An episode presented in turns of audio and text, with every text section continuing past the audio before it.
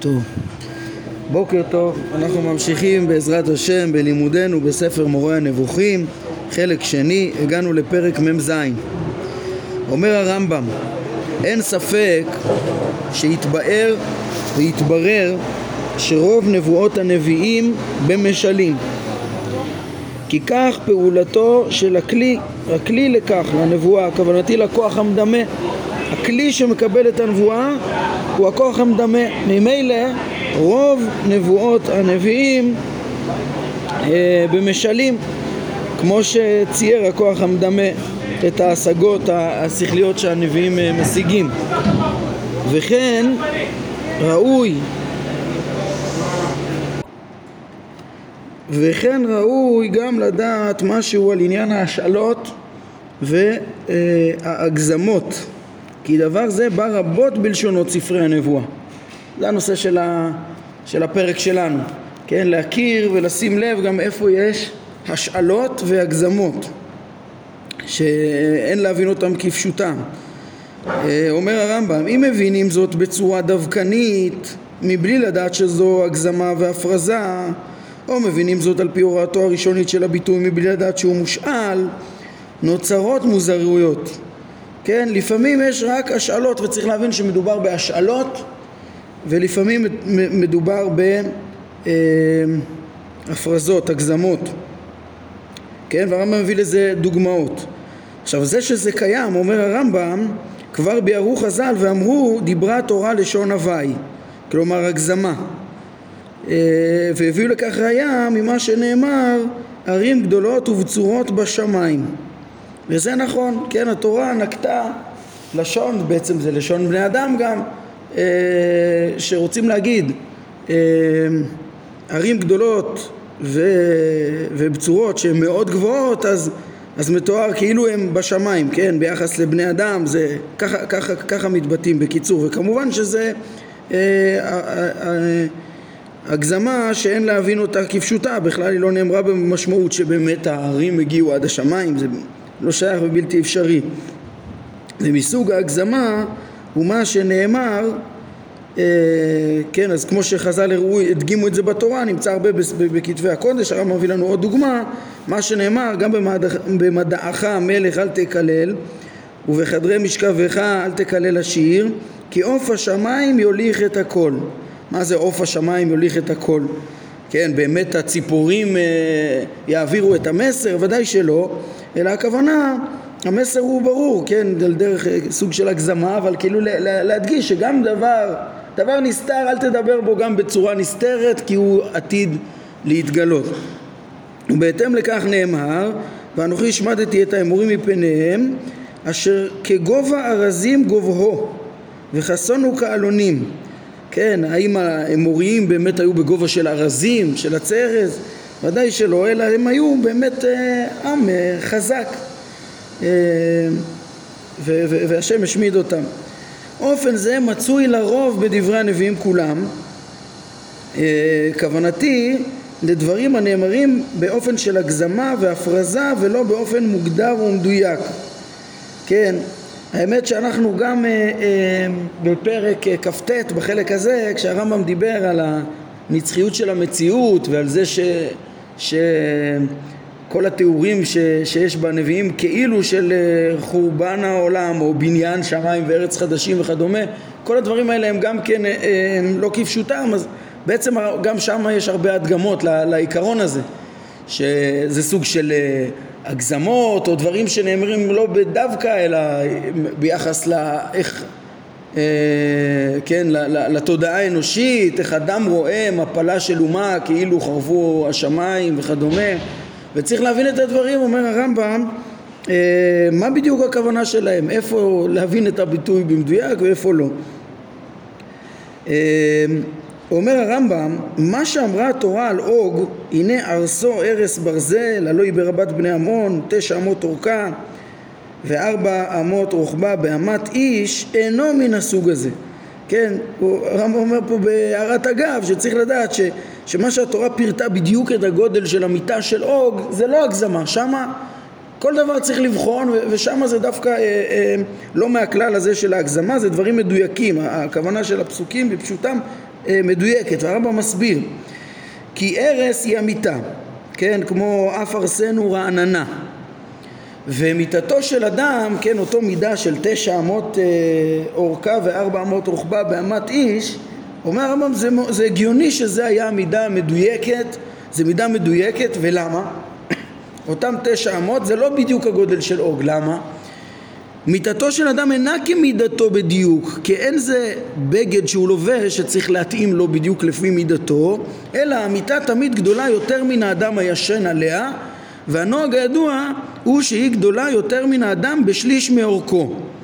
כך שאם אורך מיטה זו היה תשע אמות, הרי שאורך הישן עליה, לפי הנוהג במיטות, המקובל, איך שנורמלי לייצר, אה, שאדם יעשה לעצמו מיטה, אז אה, שש אמות יהיה אורך הישן עליה או מעט יותר, כן? זאת אומרת אם מיטתו תשע אמות אז זאת אומרת זה, אה, אורכו היה בערך שש אמות או מעט יותר ומעיר הרמב"ם גם שבדבריו באמת איש כוונתו לאמתו של אדם אה, מבינינו כן? כלומר משאר בני אדם אמה נורמלית של איש, איש נורמלי, כן? לא שזוהי אמתו של אוג למה? איך, איך הרמב"ם יודע את זה? כן? כי בדרך כלל לכל אדם יש איברים אה, פרופורציונליים, כן? ו, ולכן בעצם אם אומרים לך ש, שהמיטה שלו הייתה אה, כך וכך אמות שלו, אז זה בעצם לא נותן לך אינדיקציה כמה, כמה המיטה הייתה. כן, כי אתה לא יודע כמה הייתה האמה שלו, והיחס הזה יהיה נכון גם אצל אנשים אחרים, כל אחד לפי אמתו בסך הכל. כן? אה, אז, אז בעצם לכן, לכן מסתבר ש, שבאמת איש זה לפרש, כשהתורה באה לפרש באיזה אמה זה, זה כדי שתבין, אז, אז כדי שתבין זה צריך להיות באמה של אדם נורמלי. אה, אז אומר הרמב"ם למה הדברים האלה יכולים להיות מעשיים, למה? כי הרי שהוא אומר שגובהו של אוג, מה שיוצא מזה זה שגובהו של אוג היה כפול בערך משאר בני אדם או מעט יותר וזה בלי ספק חריג בפרטי המין, זה באמת נדיר שיהיה אדם כל כך אה, גבוה, אבל אין זה מן הנמנע בשום פנים ואופן. כאן בביאור הם עושים את החשבון שאם נאמר שאמת אדם רגיל זה 46 סנטימטר, נמצא שגובהו של אוג זה בערך 2 מטר 76, כן, אז זה באמת אה, ענק אה, ש, שקשה למצוא דבר כזה. הם מוסיפים כאן שבעולם המתועד אה, האדם הגבוה ביותר שתועד היה בגובה 2.72 ככה שזה באמת היה ענק גדול והתורה אה, מתארת לך את הענקיות של אה, אוג שהתקרב כבר לשלוש מטר. אבל זה משהו שעוד אפשרי אומר הרמב"ם בטבע שיהיה איזה מוטציה כזאת בבני האדם. ולכן בהחלט את, ה, את התיאור של המיטה שפשוטו של מקרא זה שזה תיאור מדויק אפשר להבין כפשוטו וזה לא בכלל ההגזמות. אה, כן, כאילו הרמב"ם מביא את הדברים האלה, זה נראה כאילו דוגמה לאיך צריך לבחון את, ה, את, ה, את הדברים, הרמב"ם קורא בפרק הזה, כמו שהוא יסכם גם בסופו, להתבונן בכל דבר, להבין מה כפשוטו ומה לא כפשוטו בהתאם ל... להיגיון הבריא והכרת המציאות. אה, וניתוח פשטיה וניתוח המקראות גם, כן, להבין איפה יש, איפה זה כפשוטו, איפה הדברים נאמרו בצורה דווקנית ומשמעותם ואיפה בהשאלות או בהגזמות. אה, אומר הרמב"ם, אשר לאותם אנשים שהתורה דקדקה בלשונה לגבי אורך חייהם, כן, כמו בתחילת, בפרשת בראשית, מתארים את אותם אנשים מאז אדם ועד נוח ועד אברהם שחיו הרבה שנים יותר מהמנהג הטבעי אז אומר הרמב"ם אני אומר שרק האדם המסוים שנזכר הוא שחי באורך החיים הזה ואילו לשאר בני האדם היה אורך חיים טבעי כרגיל. כן, אין שום סיבה להגיד שכן, לטבע יש את החוקיות ולאדם יש את החוקיות ואם התורה פירטה שאנשים מסוימים חיו הרבה זמן, אז עצם זה ש, שהתורה טורחת לפרט את זה, כנראה ש, שיש פה משהו מיוחד ויש פה פירוט, פירוט מדויק. אומר הרמב"ם צריך לומר שדווקא אלו שנתפרט בהם אור אריכות החיים, דווקא להם היה את אריכות החיים הזאת, ולא לשאר בני אדם שהיו מן הסתם בטבע. כן, דרך אגב זה מתאים גם לשיטת רבי יהודה הלוי, כידוע, שאומר שהתורה מסרה את מניין השנים באותם אלוהיים, אותם יחידים שהתורה פירטה לפי רבי יהודה הלוי זה אותם שעברה בהם הסגולה, כן, אז אמנם אנחנו דיברנו על זה כבר, כבר בתחילת חלק ראשון, שהרמב"ם לומד את הסגולה אחרת אה, מרבי יהודה הלוי, אבל בהחלט הוא, הוא כאן, תראו מה שהוא טוען, שרק אצלם זה היה, ורק אצלם זה היה כנראה באופן ניסי, הרמב"ם אומר. אה, הרמב"ם אומר, החריגה, החריגה באדם הזה היא בשל סיבות רבות של תזונתו ואורח חייו, או על דרך הנס אה, ונוהגת כדיניו, כדיני הנס, כן? לא ייתכן לומר בזאת אחרת. כן, הטבע הוא, הוא, הוא עולם כמנהגו נוהג תמיד, איפה שהכרח שהתורה מעידה על איזה חריגה מהטבע, אז צריך להבין את זה רק באותו מקום חריג, כנראה שהיה שם אה, נס, ואו כן, או גם וגם יכול להיות שהרמב"ם משלב את הנקודה הראשונה, גם, גם כנראה היה להם תזונה מאוד מאוד טובה ו, ואורח חיים מאוד מאוד בריא שאפשר אה, את, ה, את הקיום הניסי הזה, אז זה לא יכול להיות רק אורח חיים בריא ותזונה אה, לכן הרמב"ם גם אומר צריך להיות פה גם איזה נס. אבל גם הניסים אנחנו יודעים שאצל הרמב"ם זה קורה בתוך, אה, בתוך אה, המסגרת של החוקיות הטבעית כמה שאפשר, כן? יש פה גם חריגה, אבל ש, שבטבע אי אפשר לחיות כל כך הרבה זמן, אבל כשהם יחיו ככה זה כנראה היה גם עם אורח חיים בריא ותזונה טובה.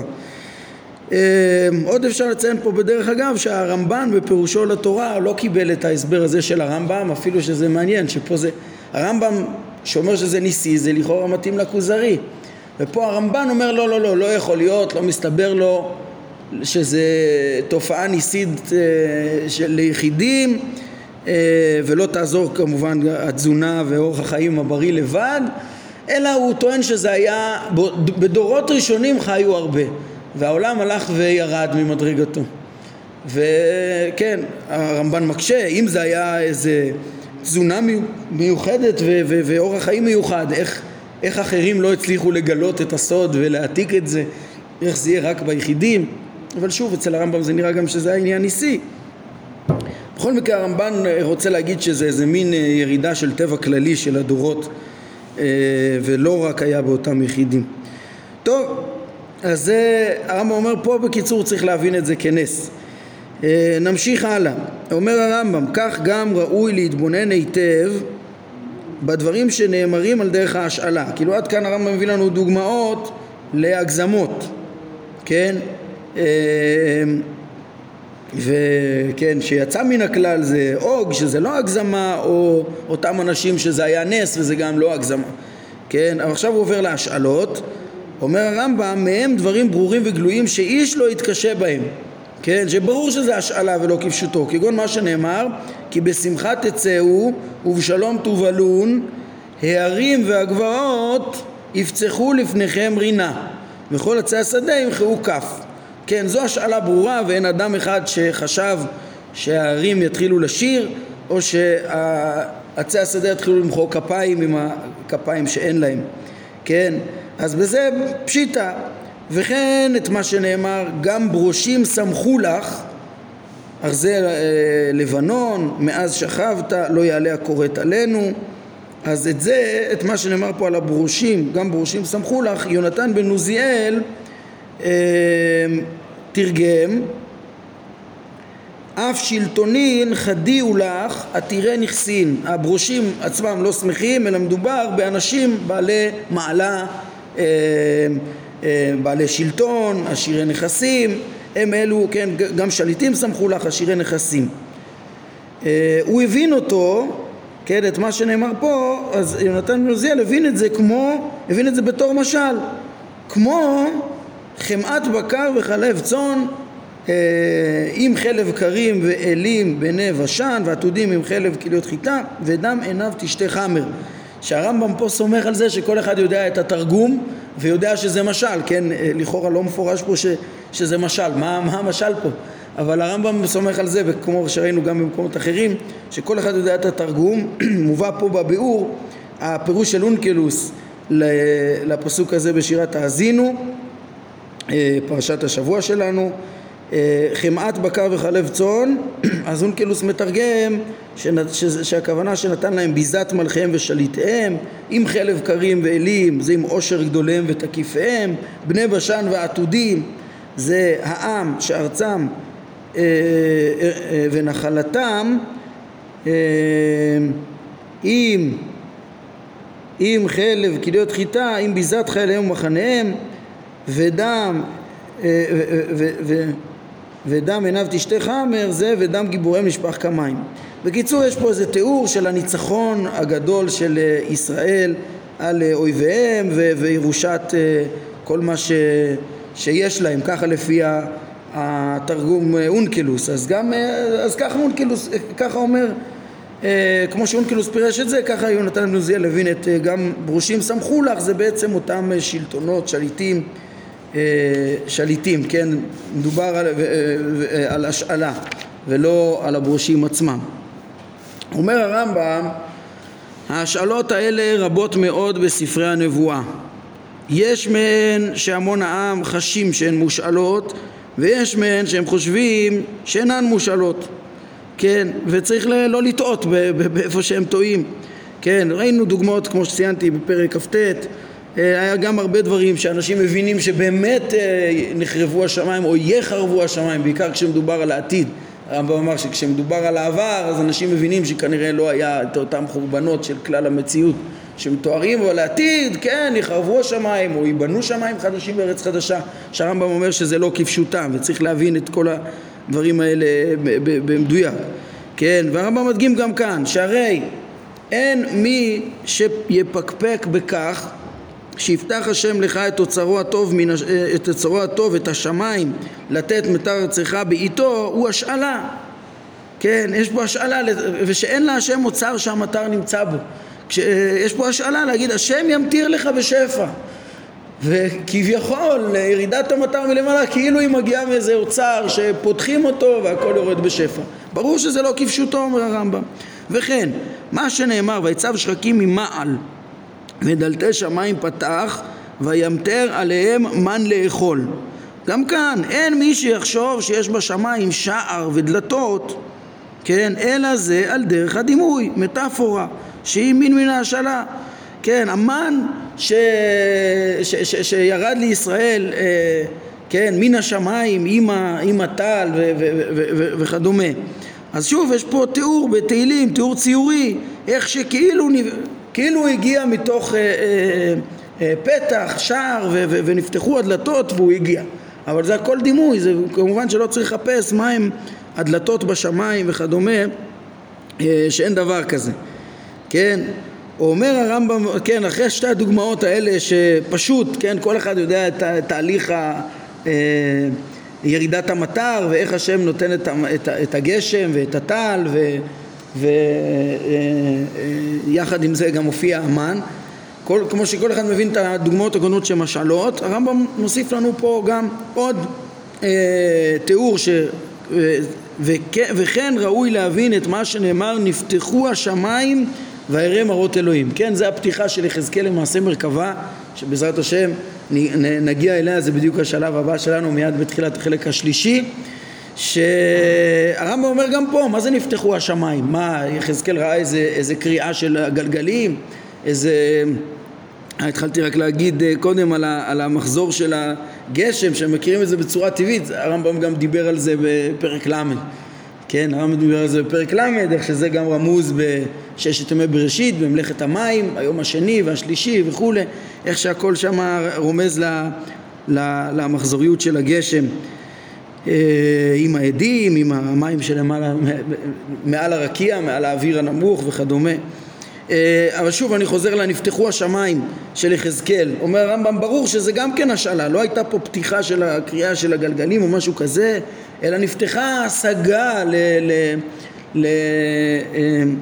ליחזקאל אה, כן הוא לא צריך אפילו אפילו שנבואה זה דמיון כן וברור שמדובר שם על מחזה שהוא רואה, גם במחזה הוא לא ראה את השמיים נקראים, אלא במחזה הוא משתמש פה בתיאור להשגה של הבנת השמיים, להשיג את מהות השמיים.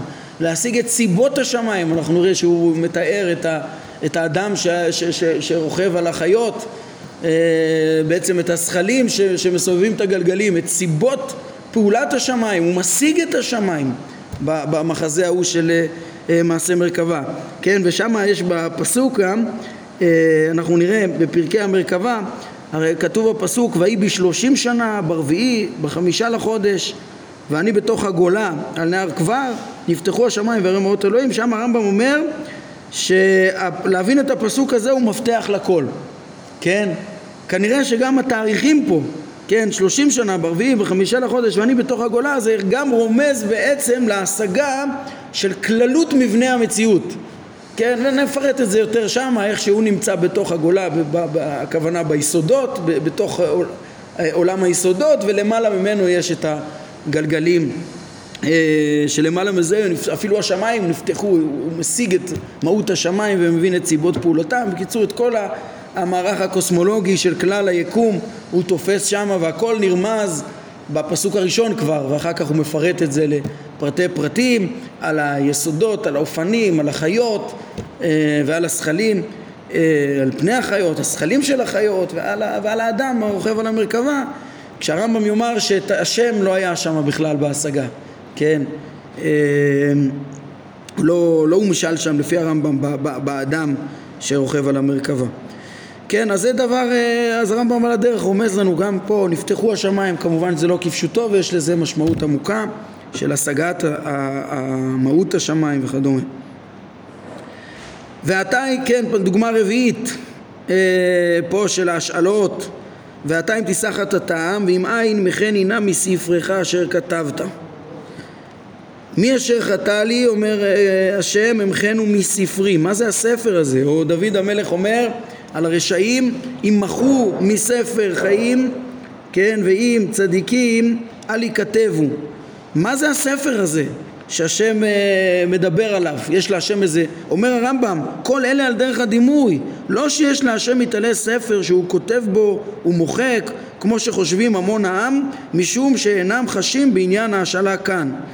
אה, והכל מאותו סוג, אומר הרמב"ם. שוב יוצא לנו אה, השאלה שהיא מאוד רלוונטית לימים האלו אה, שאנחנו נמצאים בהם, אה, כן, בין כסל לעשור, בימים שחכמים אומרים עליהם באותו השאלה של, של ספרי הקודש, שדרך אגב גם זה הפסוקים שחז"ל מבססים את התיאור, התיאורים הציוריים להם, ש, שלהם, ש, ש, שיש ספרים ש, שנפתחים, ספר של צדיקים, ספר של בינונים, ספר של רשעים אז מאוד מעניין גם להעמיק בזה ולראות את הדברים במסכת ראש השנה במקור שלהם.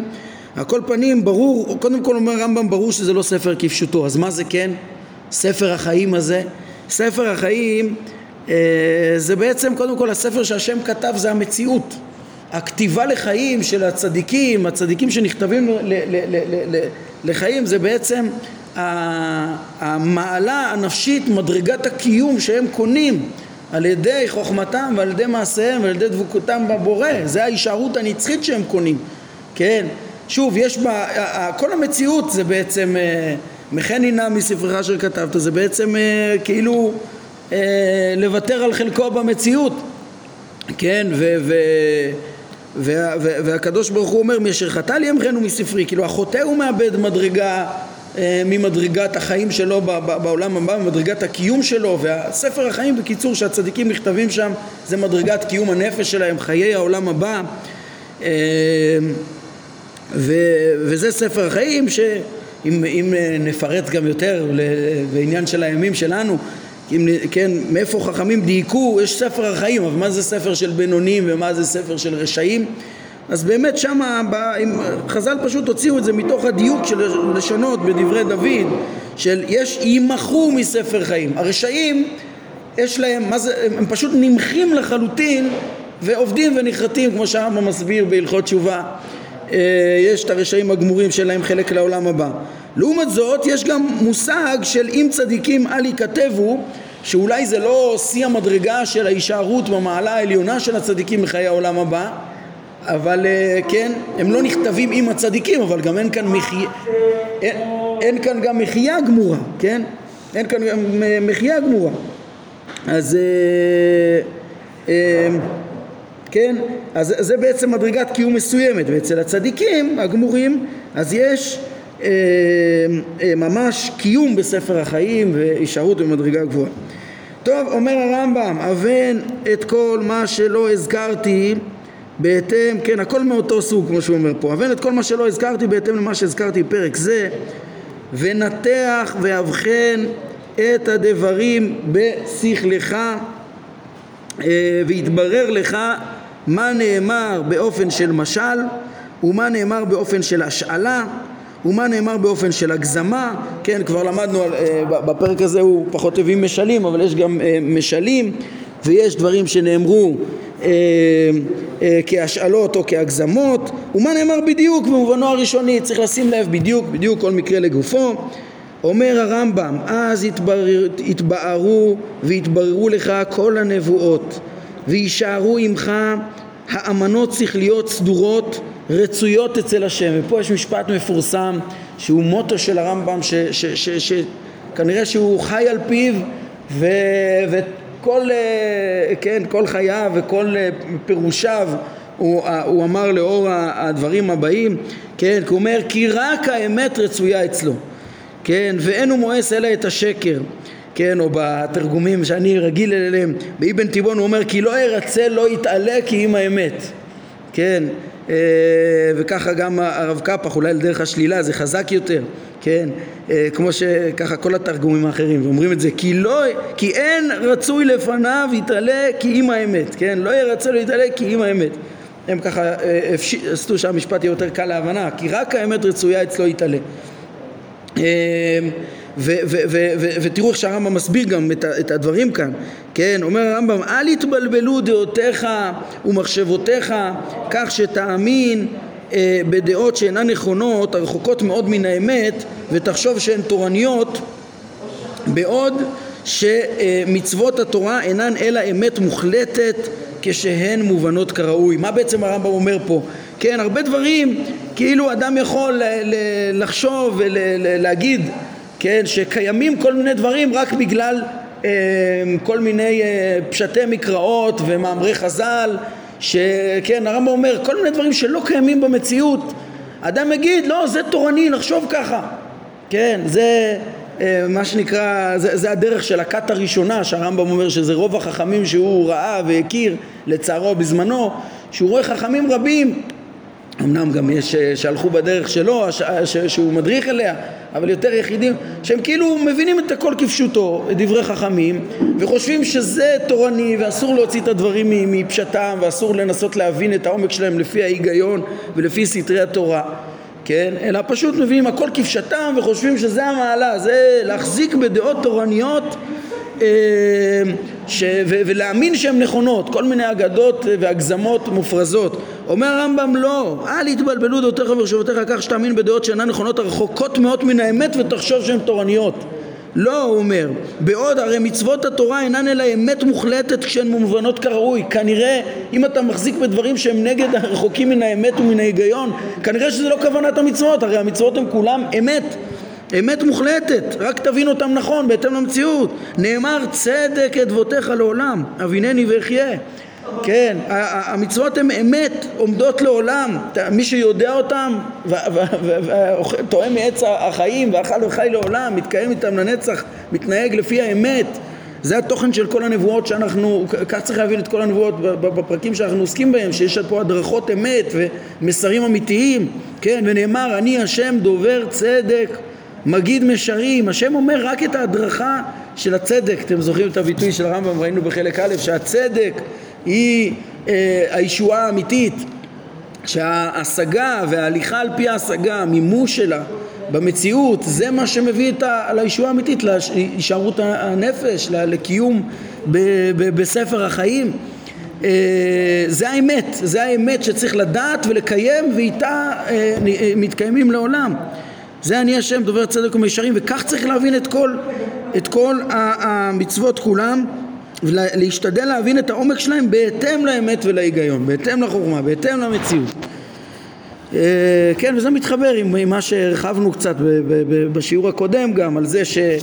כאילו כל כך חשוב להבין את, ה, את הנבואות שאין בהן שום דבר לא הגיוני, אין שום הדרכה תימהונית של השם לנביאים, אין שום, אה, כי הרי, כי הרי זה בהתאם למהות הנבואה שכל כולה השגת ההדרכה וההנהגה ש, ש, שהקדוש ברוך הוא מנהיג את נבראיו ואיך שהם צריכים להתנהג ולחקות אותו וללכת בהתאם לאמת כדי להתקיים, כן? לעשות את ה... לדעת את האמת, לעשות את הצדק כדי להתקיים לעולם. אה, אומר הרמב"ם, הוא מסיים בזה, על ידי, ההתבונ...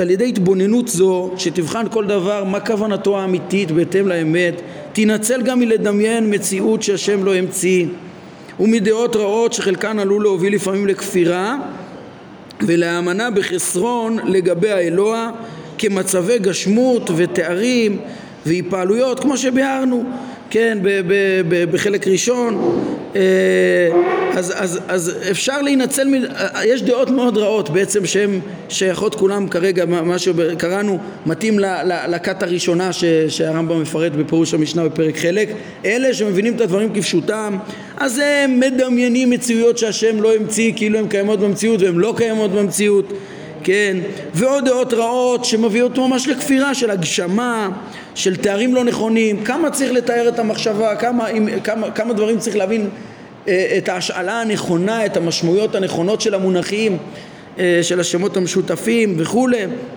אז צריך את ההתבוננות הזו, זו התבוננות כל כך יקרה ש... שהרמב"ם מדריך איך לקרוא את התורה ואת כתבי הקודש, להבין, להבין את הדברים במשמעות הנכונה בהתאם לאמת שהשם מתכוון ללמד בדברים האלה.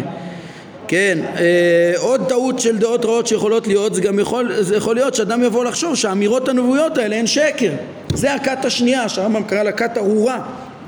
כת ארורה זה כאלה שהם קצת חכמים והם יודעים שפשוטם של אה, אמירות מסוימות במקרא הוא בלתי אפשרי ביחס לבורא, ביחס למלאכים, ביחס למציאות, כל מיני דברים ובמקום להתאמץ ולהבין את, אה, את, את, את אה, עומק תורת השם ודברי נביאה ואת אה, דברי החכמים שהיו כל כך נעלים, אז הם פשוט אומרים אה זה שקר, חולקים על הנביאים, זורקים אותם ובועטים במקום להתאמץ להבין מה באמת הכוונה והרמב"ם אומר והם לא מבינים, הם היו באמת חכמים, הם היו מבינים שאת הסודות האמיתיים אי אפשר להעביר אלא במשלים האלה וממילא הכרח להבין את המשלים כן, בקיצור, לולא ההתבוננות הזאת של ההבנה מה באמת הכוונה של כל הדברים, כן, שמחייבת לפעמים להוציא את הדברים מפשוטם, אז אפשר לטעות או להיות מהכת הראשונה או מהכת השנייה, או סתם להמציא אה, אה, דעות בדויות ולהבין דברים אה, הזויים ולא נכונים ועד כדי כך שבסוף הגשמה של הבורא ודברים נוראים כאלה, או, או, או, או, או לכפור בתורה, כן, כאילו מה ש... ש מאשימים אה, אה, את הרמב"ם, אתה מוציא דברים מפשוטם, הרמב"ם מסביר פה כמה זה הכרחי, כמה בלתי אפשרי להישאר עם הפשטים, להישאר עם הפשטים, כן, ובלי הבחינה האמיתית בהתאם של, של כל דברי התורה וכתבי הקודש בהתאם לאמת, אז אפשר או לטעות שוב בהגשמה והבנה של דברים אה, כפשוטם כשזה לא הכוונה שלהם, או או לבעוט, או, או לקבל אותם ככה ולחשוב שזה תורני ואתה צדיק, אבל הרמב"ם אומר זה משפיל את קרנם של, של התורה, של הנביאים ושל חז"ל, או לכפור בזה, כן? אלא הפתרון הוא, זה כן, זה, זה להעמיק ולהבין את הדברים על דרך האמת, כי לא ירצה לו יתעלק עם האמת, וכל מה שהוא הדריך חייב להיות שהוא הדריך אמת, ולכן כך צריך להבין את הדברים האלה.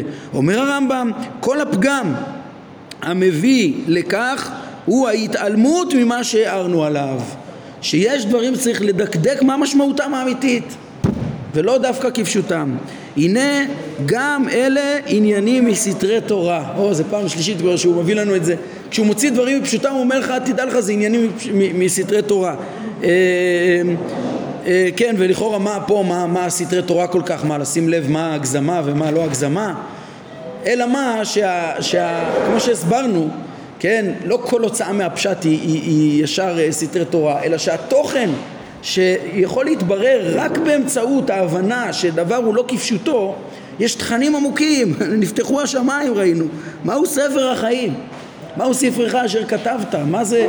אז, אז, אז, אז ברור שאי אפשר להבין את זה כפשוטו, אבל הסתר מסתרי תורה זה להתעורר ולהבין מה כן המשמעות העמוקה ואיך או אפילו עצם זה שאתה בא ואומר דברי הנבואה הם לא במשמעויות החסרות שיש כאלה שבועטים בהם, כן? זה עצמו מאפשר לך להבין את מהות הנבואה שזה מסר אמת, השגת השפע האלוהי השכלי האמיתי שבו קיום המציאות, ממנו הדרכה למציאות עצם זה שאתה מבין שזה לא שטות, אתה יכול להבין איך שזה, אה, אה, אה, את הנבואה לאמיתתה.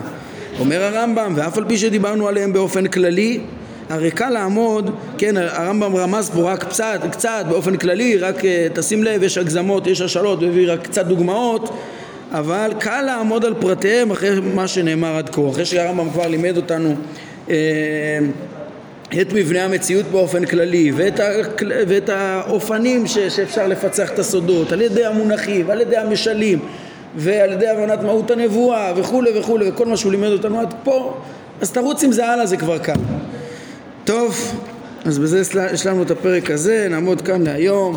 ברוך אדוני לעולם אמן ואמן